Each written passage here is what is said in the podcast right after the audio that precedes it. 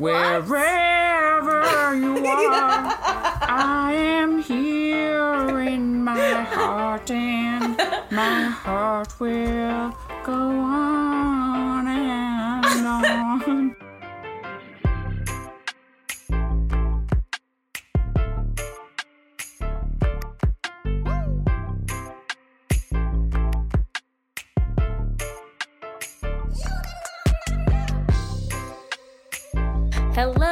welcome back to Allegedly Astrology. Each week, we'll be breaking down the astrology that happened during some of the biggest scandals and events in history.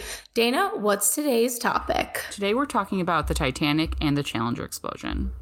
Yes, these are some of the most infamous tragedies in history, especially the Titanic. And the Titanic itself has inspired countless books, documentaries, articles, a musical, and films, including one of my personal top 10 movies of literally all time, the Kate Winslet and Leo DiCaprio Oscar winning movie, appropriately titled The Titanic. So, Oscar winning. Oh my god, start- so good. Oscar winning. I had a whole Titanic themed birthday party when I was 10. It was a whole thing. So, uh, yeah, Sarah, tell us a little bit more about it. So during the early 1900s, the big industry thing to do to make money off of was the transatlantic ship industry. And there was a lot of competition. So the Titanic came about as a result of this huge dick measuring contest between two rival shipping lines. One was called the White Star. Well, actually, I think it was called White Star Lines.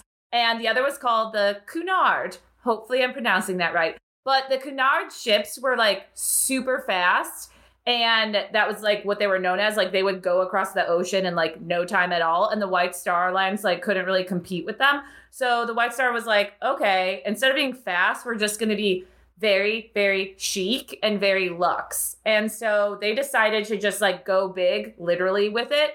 And they wanted to make a flip, uh, fleet of the largest ships ever. And one of the ships that they were making was the titanic Um, okay. And so the chart for the beginning of this is like March 31st, 1909 in Belfast.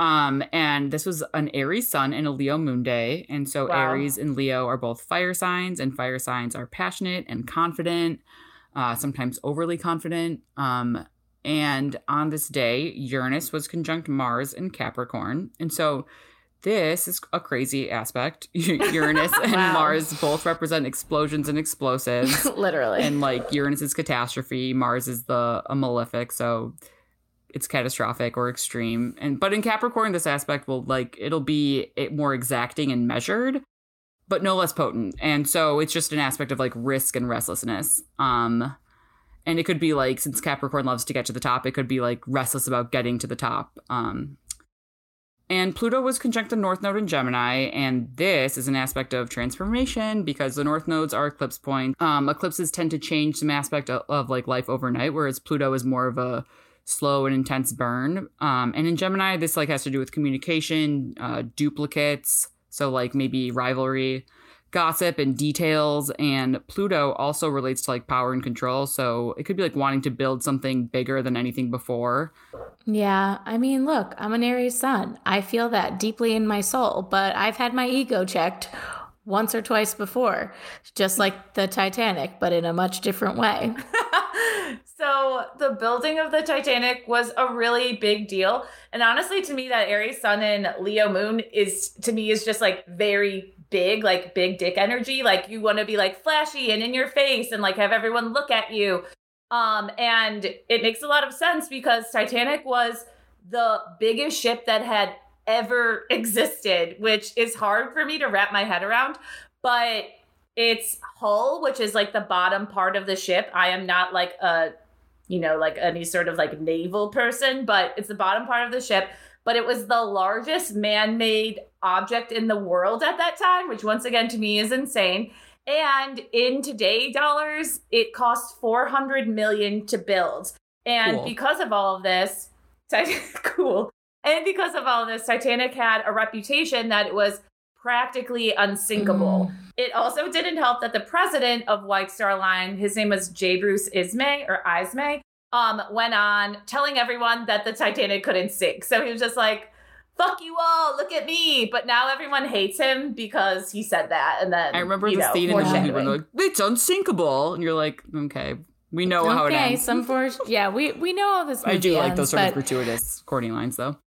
Yeah. Um, because I bet that actually did happen because J. Bruce Ismay was born on December 12th, 1862 in Crosby, Lancashire, England. Um, and so the first thing I noticed when I looked at his chart, oh, again, so we don't have his birth time, we don't know his rising, right?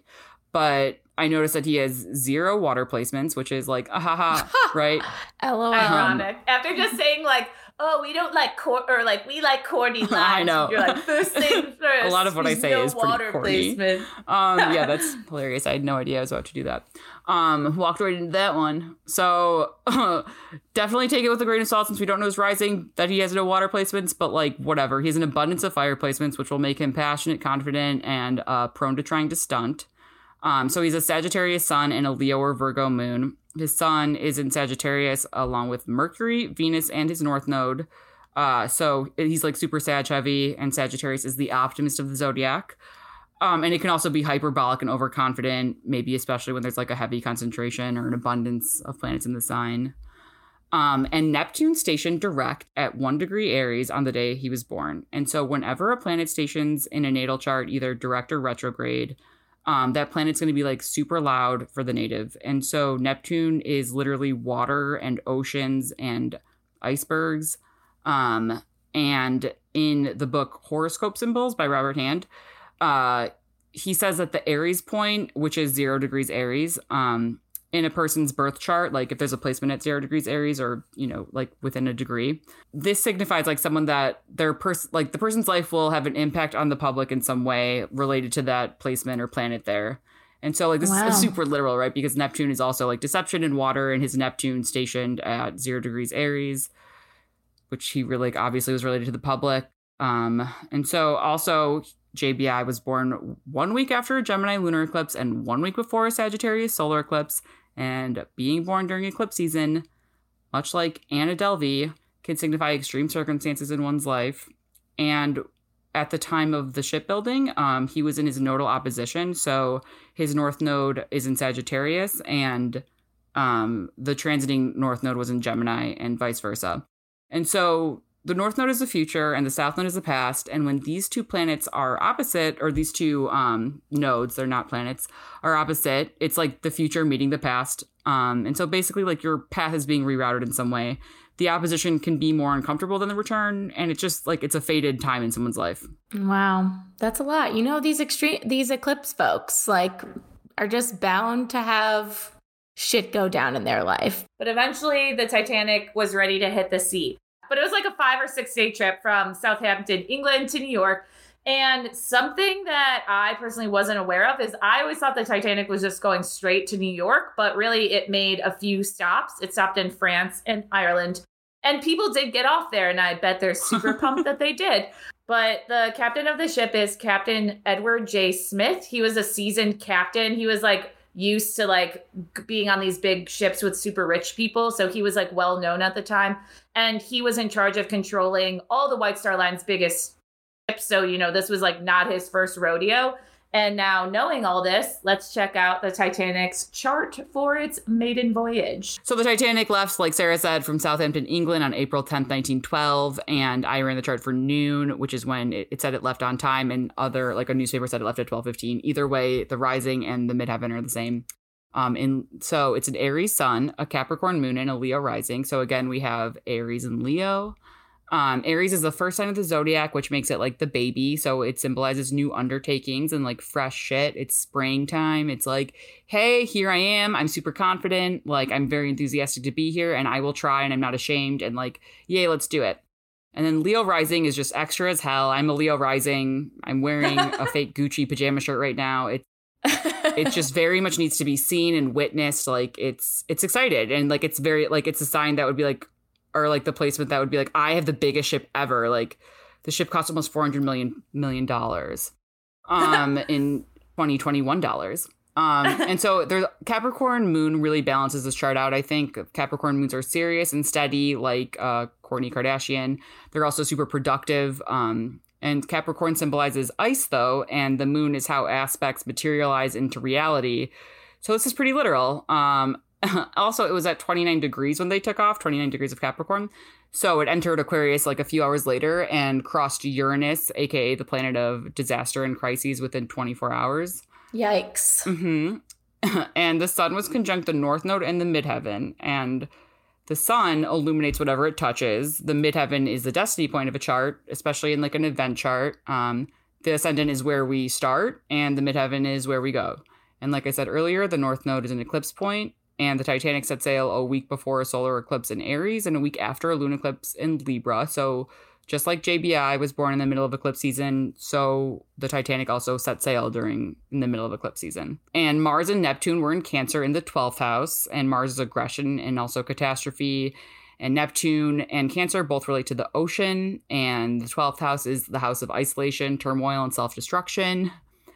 Um, and Mars and Cancer isn't always comfortable. I hate Mars and Cancer. Right, and I have Mars and Cancer, and it's rough. And so Uranus was in Aquarius, conjunct the descendant, and Uranus again is catastrophe. Aquarius is a sign of the collective, and the descendant in like a traditional chart or um, in a horary chart is it could be endings. It's also in horary, it's the opponent. Um, so it's not like in like a birth chart, it's like your like partner, but in other charts, it's kind of not always as like sexy. And so um, Mercury also stationed retrograde on April 5th. Uh, and so like this was just all about a big yikes. Uh, I it doesn't seem like they hired an astrologer. Yeah, they should have known better. We're gonna get more a bit into like I don't know, like talking about like who was on the Titanic because they were souls, which I found Sweet. out is like in general when you get on a ship you say how many souls like even if you Oh, didn't die you just say there's like 2000 souls which is like creepy to me I kind of like it, and I just got chills. it's just weird but there was t- like about 2200ish total people on the titanic um and that includes both passengers and crew and passengers were separated into three classes first second and third and third class was also known as steerage which is like just like let them be Yeah. them you know, Titanic and the people who went on it went on it because they knew they were getting luxury. So all the accommodations, even steerage, like third class, at every level were like very, very, very, very much nicer than you would find on any ship during that time. Um, but the one thing Titanic was lacking in was lifeboats. So that will really come into play later. Um, apparently, there were only 16 boats and four collapsibles, which were lifeboats that weren't wooden. They were like ones you could, I guess, uncollapse. Yeah, it's like Wait, inflatable. 16 yeah. for 2,200 people? that basically equates to only enough seats in those lifeboats for about a third of the people on board. but that was just like no one cared also because it literally met like what you had to do for regulations and also no one thought that like the titanic would sink anyway. So you know the titanic is just like going on. Everyone's like living their best lives. Like nothing really is happening for the first few days but there are quite a few reports from other ships that there are icebergs in the area. So the conditions during the night um, that the Titanic sank were pretty spooky. Um, it was a moonless night, so there was almost no light. The sky was really clear. So the boat was sailing on very calm seas, which does sound chill, but the issue is if there were, if the seas were a little bit rougher, the crew would have been able to see the icebergs much more clearly because the waves would have been crashing against them, like in the middle of the ocean. So they'd be like, oh, why are those waves crashing? Um, and they would have been able to see it.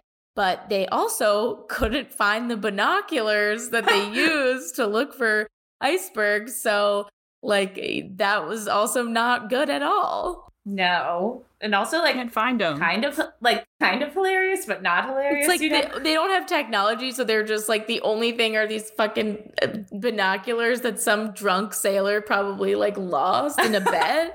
So about eleven thirty that night, a crew member sees an iceberg coming out of the haze right in front of the ship and is like, "Oh shit."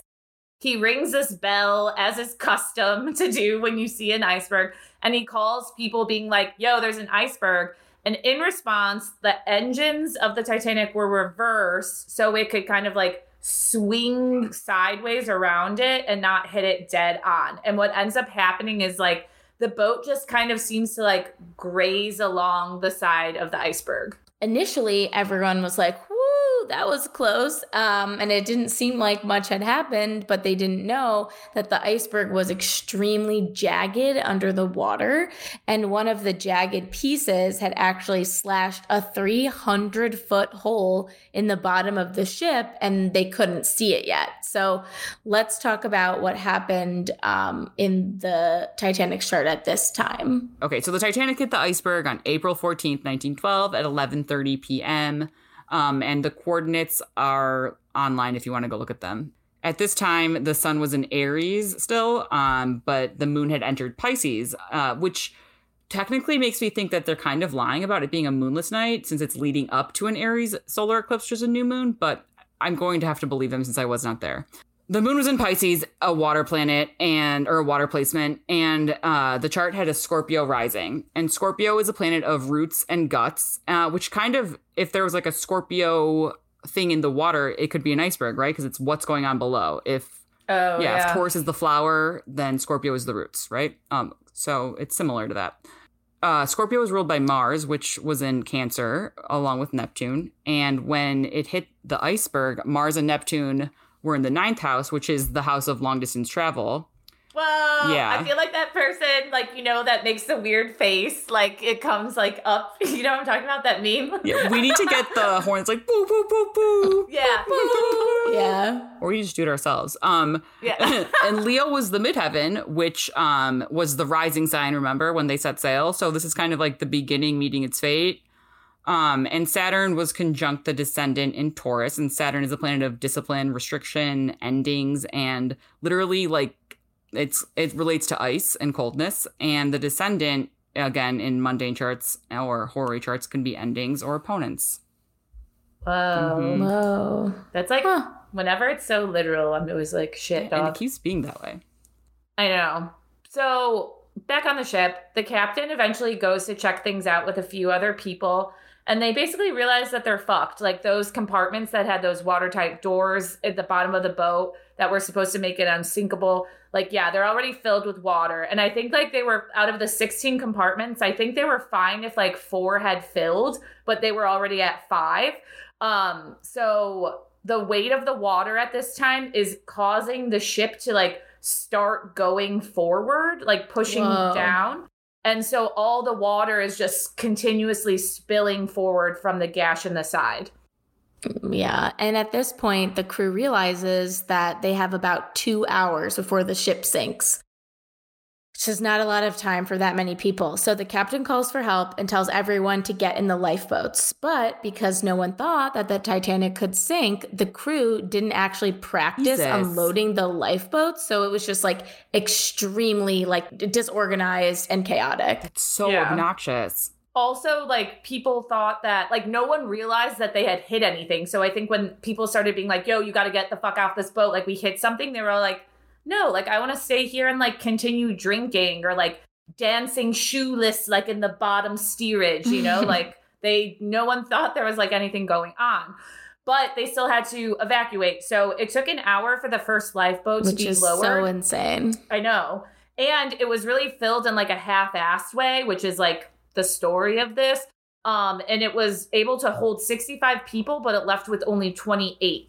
But this was like common. The whole evacuation was just like a total shit show. They started with like women and children first, but in the chaos, like the lifeboats were never really filled to cut like to capacity. Which is so dumb. And so, you know, we we know how how elitist Britain is, still is today. Um, so yeah, being being rich basically secured your survival because they started the evacuation with the first class passengers. While the evacuation was going on, the bow of the ship, which is the front part of the ship, was filling with water and kept sinking into the water. So eventually, the back part of the ship, which to me, this is a terrifying image, the back part of the ship started rising out of the water. So you were able to see like the propellers of that side of the boat in the air. Cool. And then this caused a lot. I know, like, even in the movie, you're like, what the fuck? So this, like, thing, like, this happening put a lot of strain on the midsection of the boat so then at this point, the lights went out on the whole ship. So the whole ship is just dark. and then the ship breaks in two, like Oh my down the God. middle. And just three hours after sideswiping the iceberg, the Titanic sank into the sea. So, what is going on at this moment? Because I'm stressed out. Okay, so this was April 15th, 1912 again at 2:20 a.m. off the coast of Newfoundland in the North Atlantic. The chart has a Sagittarius rising conjunct Jupiter. And Jupiter's like the planet of gigantism, um, and Sagittarius is a sign of optimism. It's also a traveling sign, the sign of like travel, basically. Um, and on the rising, like this is just super potent and action packed. Both Jupiter and Sagittarius also kind of relate to the subjective truth. Mercury also, again, was retrograde and it was conjuncting the sun by now. And so Mercury retrograde, we know what that is. It's like, you know, it's uh communication going haywire and Yeah. um when it's like crossing the sun retrograde uh the sun illuminates it's illuminating the truth. Uh so whenever there's this is called the mercury cazimi mercury conjunct the sun and when it's mercury retrograde it's like oh shit. That's basically what it is. You're like oh shit i'm finding something out that makes me go oh shit. And so right the titanic you know it's not unsinkable. Um and venus was square mars and so venus rules libra and mars rules aries. And like i said earlier um, the Titanic set sail between a Libra lunar eclipse and an Aries solar eclipse. And so, and also squares are aspects of struggle and tension. So this is kind of just like the eclipses, like right in between, and it's like this huge tension moment, right? Does that make sense? Yeah, Right. Okay. And so you guys were supposed to react more to my Leo rising. Oh, Wow. Wow, Dana. um, yeah, I know. Uh, and so Pluto was in the seventh house, which can symbolize death, like because Pluto is power struggles, and the seventh house again can be a place of endings, as we're learning all throughout this episode. Dana, we have to play it cool sometimes. We can't just ooh and ah the whole episode. You know, sometimes we just gotta nod our heads along. no, I want you guys to be honest. I need to know the truth. The truth is, the Titanic was not unsinkable, and that Mercury retrograding fucking told the world that, and that's where all the chaos was coming from because no one could get anyone in the lifeboat, because no one could communicate anything, and there was just sad violins playing the whole time. So everyone that was in a lifeboat or on some sort of debris kept afloat like Kate Winslet and not in the water was rescued by Cunard's Carpathia, which arrived about an hour after the Titanic had sunk. Just a reminder that the Cunard was the rival ship company that the Titanic was built to compete against. So, kind of like a really just to talk about twisting the knife on that one. Cunard is the seventh house to the Titanic's first house, by the way. Out of the 2,200 ish people that were aboard the Titanic, only 700 people survived. And this is sad, but the majority of the people in the water died from hypothermia because the water was so cold. So it was like 28 degrees, I think. God, that just seems like the like a really bad way to die. Yeah, really you know? terrible. So, this might be a good time to do something that we haven't done before, which is take two charts of two people that were both at this event to see sort of like how they might have responded differently. And so, this is different from what we normally do with a bi wheel. We're just sort of looking at these two people's charts to see how they might have reacted differently or experienced this event in different ways. So, this one we'll do on Molly Brown and one on Thomas Andrews. Yes. So Molly Brown is my girl. She's a Denver socialite and a philanthropist. She was first class on the Titanic. Some of you who also saw James Cameron's film might recognize her as the woman played by Kathy Bates. Um, but Molly was dope. She got on one of the lifeboats and she demanded to go back to look for passengers who were alive and in the water. We're not sure if like they actually turned around, but I know she threatened to like throw some of the crew members over if they didn't do it, which is cool. By the time that the Carpathia like landed, she had somehow raised like $10,000 Hell yeah. for the survivors that had like lost everything, which is God bless her. crazy. Um, and then Thomas Andrew, who we mentioned, was a naval architect, and he was the person that oversaw the plans for the Titanic. He was on the Titanic because it was this thing that he had to go check out to make sure everything was working properly. Because, like I said, it was its maiden and only voyage. so, um, unfortunately for Thomas, he was not as lucky as Molly, and he went down with the ship. So that's where you know we had one survivor and one person who didn't survive. So let's figure out what was going on um, in their charts for that day. Okay, so um we used Molly Brown's chart information from Astrotheme, which is like a C rating. So honestly, her birth time could be wrong, but we have it, and that's what I'm using. Okay.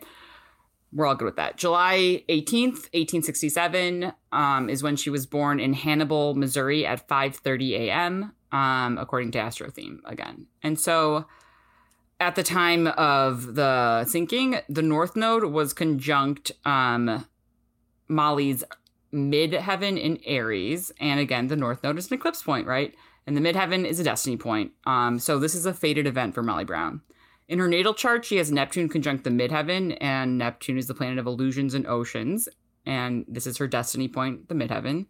So, like, you could say that her de- her if someone like looked at her chart, know, unknowing, you might say that okay, Neptune is related to her destiny, right? So, the ocean or water is in some way related to her destiny, especially because her midheaven is in the ninth house, which relates to long distance travel. So, this is again Ah! super literal. And the ninth Wow. house is uh, doubly significant because it was her activated house and her annual perfections, No! Oh my god. which means that her uh, eclipses were happening in her perfected house. So it's a big year for her. Um, and her ninth house uh, again is in Aries, which rules or which is ruled by Mars, and so Mars is her time lord. Um, and it was conjunct her natal Uranus in Cancer. The transiting Mars was conjunct her natal Uranus in Cancer in her twelfth house. And so the 12th house is about coming undone and mental health. Also, Molly was in her Saturn opposition, and Saturn is the planet of like uh, discipline and endings and um, restriction. It's also the planet about maturity. So she's kind of like able to keep a level head at this time. Like the opposition is like it's a time of testing. It's a it's the halfway point between in a cycle because a cycle always restarts when a planet is conjunct the place in your natal chart. So she's in the halfway point. Like she's passed whatever tests, you know, and she's she's the one saying like let's go back we have to save people she's mature um and so she's like exhibiting that uh thomas andrews on the other hands on the other hand was born on february 7th 1873 in Comber county down ireland and his uranus opposition was like exact the day that the titanic sank and uranus in contrast to saturn is like about crises and catastrophes so they both could be like about malefic events but Uranus is the planet of kind of like the Joker, right? It's like coming undone, and Saturn's more about like spooling it up or reeling it together, reeling it in. That's it. And so for Thomas, like this is a crisis. Everyone's Uranus opposition is not going to be like sinking on the Titanic. For most people, they might just be having like big life changes. But for Titan or for Thomas, it was more literal and very uh, extreme. And the sun was conjunct his natal Neptune, and Neptune again is the ocean and water, and the sun illuminates um whatever it's hitting. So like it's literally just hitting his like Neptune, his like you know the catastrophic water point. And in Aries, it's ruled by Mars, which again is like it's violence and like it's malefic. Um, so it's like brings about it's just extreme. That's what malefic is. A malefic planet or a malefic yeah placement is just one that relates to extreme events, kind of like an eclipse but also um, using solar perfections, Venus was his time lord, and on the day that the uh, the ship sank, uh, he was in his Venus return, and so it was like the most important planet of his chart was returning to its natal plot. So he's like starting a new cycle, death, and you know, in the middle of another one, his Uranus opposition. So this is really illustrating the difference between Uranus and Saturn in oppositions. it's too much for me to handle. I'm always afraid now. But um so uh, the survivors finally arrived in New York and everybody is waiting for them and freaking out. Um so they have an investigation into the sinking where crew members and survivors told their story of what had occurred because everyone was like how did this happen? But the accounts were just very different because the whole event was just like very chaotic and confusing. So, you know, nothing really lined up. Yeah. And, you know, this was an extremely tragic event. And some would say there were some positive things that came from it, though. Um, for one, there were regulations that were created that said that every ship would need to have enough lifeboat space for every passenger on board. Another thing was that people had to do lifeboat drills on every voyage so that they could figure out how to get people into a lifeboat, which is great. Um, and then there became this thing called the International Ice Patrol, which came um, as a result so people could warn ships of icebergs, which is sounds like a cool job. So now let's fast forward several decades because something I didn't realize is that like in researching was that people didn't know where the Titanic was on the ocean floor after it sank for 70 like 70 something years. Um but it was the most famous ship of all time so all these explorers were like jerking themselves trying to find it. So eventually 70 years later, um, this dude, Robert Ballard, comes onto the scene. Robert Ballard was a professor of oceanography, and he's very well known for his work in underwater archaeology. And he's found a lot of famous shipwrecks through his hunting um, of various underwater disasters. Um, but he did this using modern sonar technology, which they didn't have, um, you know, in the years right immediately after the Titanic. Yes. And Robert finally discovered the Titanic in 1985. It took him and his crew two and a half hours to get to the wreck using a small submarine, which stresses me out to think about it. And now I'm afraid of like deep water. Today, the US, the UK, and Canada and France have all agreed to protect the wreckage of the Titanic. It's considered to be a piece of history, and the inside still hasn't been fully explored, even after being at the bottom of the ocean for a hundred years. Yeah, which is crazy. But speaking of the 1980s, we want to shift gears a little bit for a minute and compare the Titanic to another to another national tragedy that also resulted from this idea of like pride and feeling like technology can't fail us. And you know what that is? That's the Challenger space shuttle disaster. And the Challenger is infamous because the media coverage in the aftermath was literally insane and it's used as a case study in what not to do when it comes to engineering workplace ethics. So let's learn a little bit more. So, the Challenger was a US space shuttle that launched from Cape Canaveral, Florida, and its mission was to launch a satellite into space. And the whole situation honestly was like pretty sketch from the start. There were delays because another mission was happening and they like were having trouble bringing that crew down. So, during the time it was delayed suddenly in Florida, the weather decided to be cold, which like never happens here. So all this ice developed on the launch pad. And, you know, the no one was prepared for ice to be ice on the in launch Florida pad. doesn't Yeah. seem like something that I would think to prepare for either. Yeah. So they still end up doing the launch. They're like, okay, it'll be fine.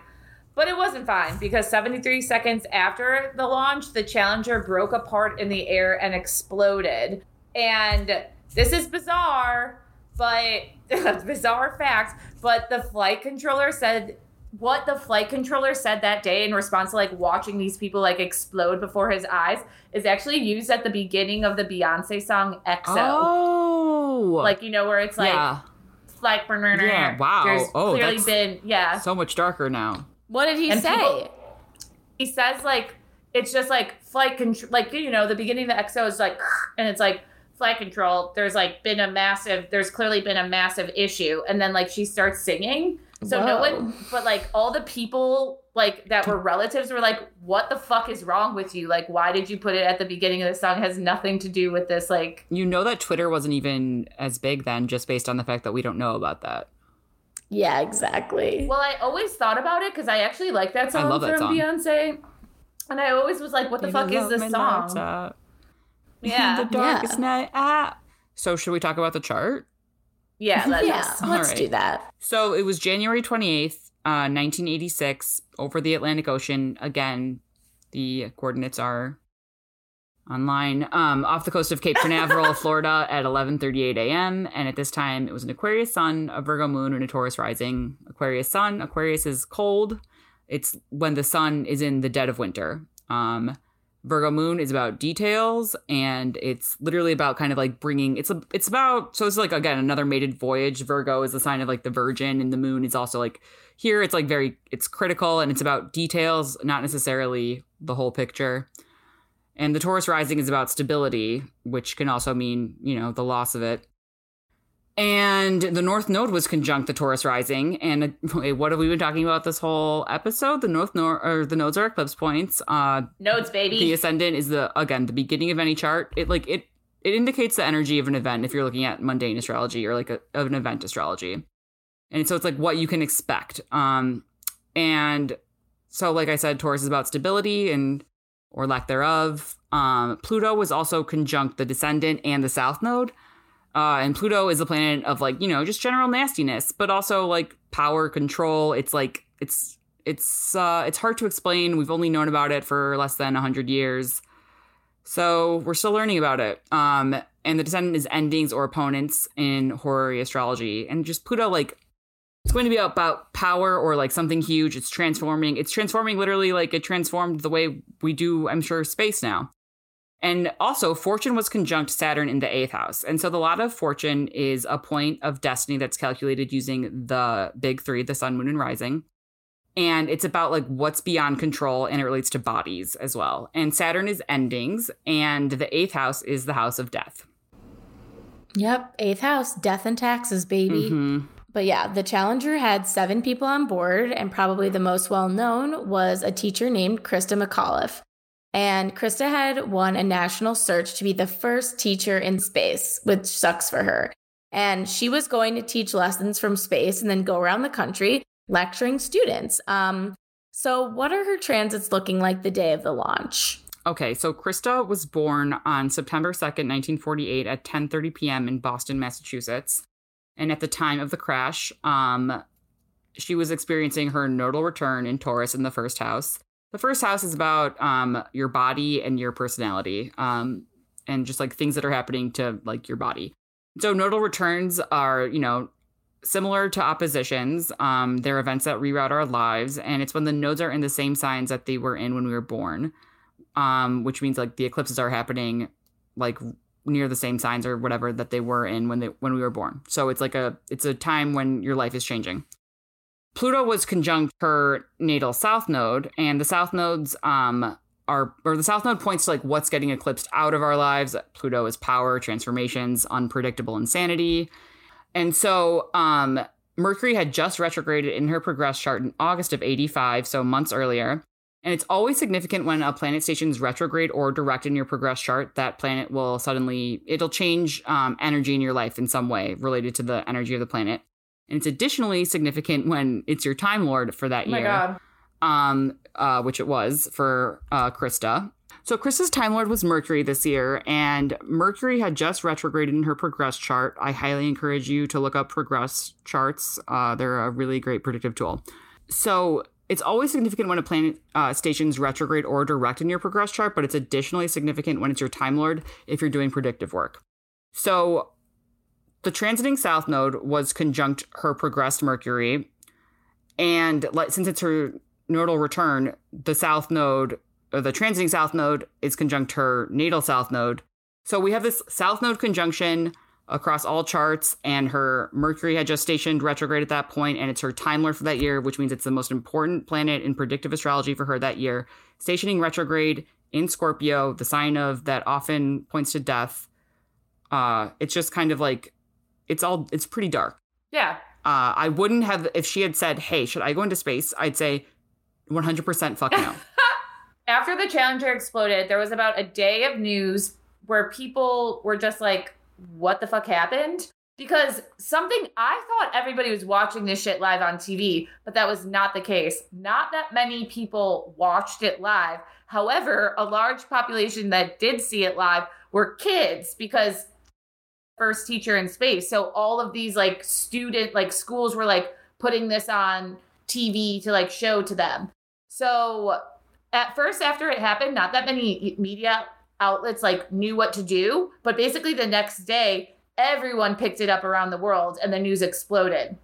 So what happened after this was the space shuttle program went on hiatus for like obvious reasons and a commission was appointed to investigate. And they basically were like, "Oh my god, NASA, you guys are the worst and super messed up internally to the point that you violated your own safety rules and now look what happened." Yeah. And some of the biggest takeaways from the investigation, um, we'll spare you all the technical jargon, but you know, NASA Which we was understand. just we understand that. yes, because we are brilliant, and because I went to space camp, Oh everyone. I just want you to know that. But uh, NASA was just trying to do too much with not enough money, and people knew that there were issues, but they didn't speak up, or they blindly thought that oh, it will be fine, which it was not fine. And there also was like a very big communication gap between the engineers that were making the shuttles and the people um who were like on the NASA floor like the managers of the expedition and basically the engineers were saying like the quality control at NASA wasn't the best and that you know they were like hey red flag red flag and the NASA people just ignored the warnings especially one that said it wasn't safe to launch in colder weather Classic mistake. Basically, don't go on a rocket ship in cold weather and don't go on a big boat in cold weather. Um, but the Challenger and the Titanic were definitely these very era defining disasters. So, wondering what the Challenger chart might have in common with the Titanic's chart. So, when the Titanic crashed, Uranus was in Aquarius and Jupiter was in Sagittarius. And when the Challenger crashed, Uranus was in uh, Sagittarius and Jupiter was in Aquarius. So we've seen this before where it's like planets that are in reverse signs. And at the very least, whenever this happens, like you can tell that those two years will in some way be related to each other, right? And especially uh, significant is that they both occurred, like the next eclipse for both of them was an Aries solar eclipse. So there are a lot of parallels here. Weird. And right, so Uranus is the planet again of catastrophe, and Jupiter is like optimism. Um, Aquarius is the collective. Sagittarius is like also optimism, or Jupiter's like beliefs, you know, overconfidence, um, or just confidence, and sometimes that gets you know inflated. And like it's all just about like Sagittarius like loves to explore, so it's kind of like the the like the sign that's like, oh yeah, we can do it. It'll be great. It'll be so fun. Like they're not like cocky always.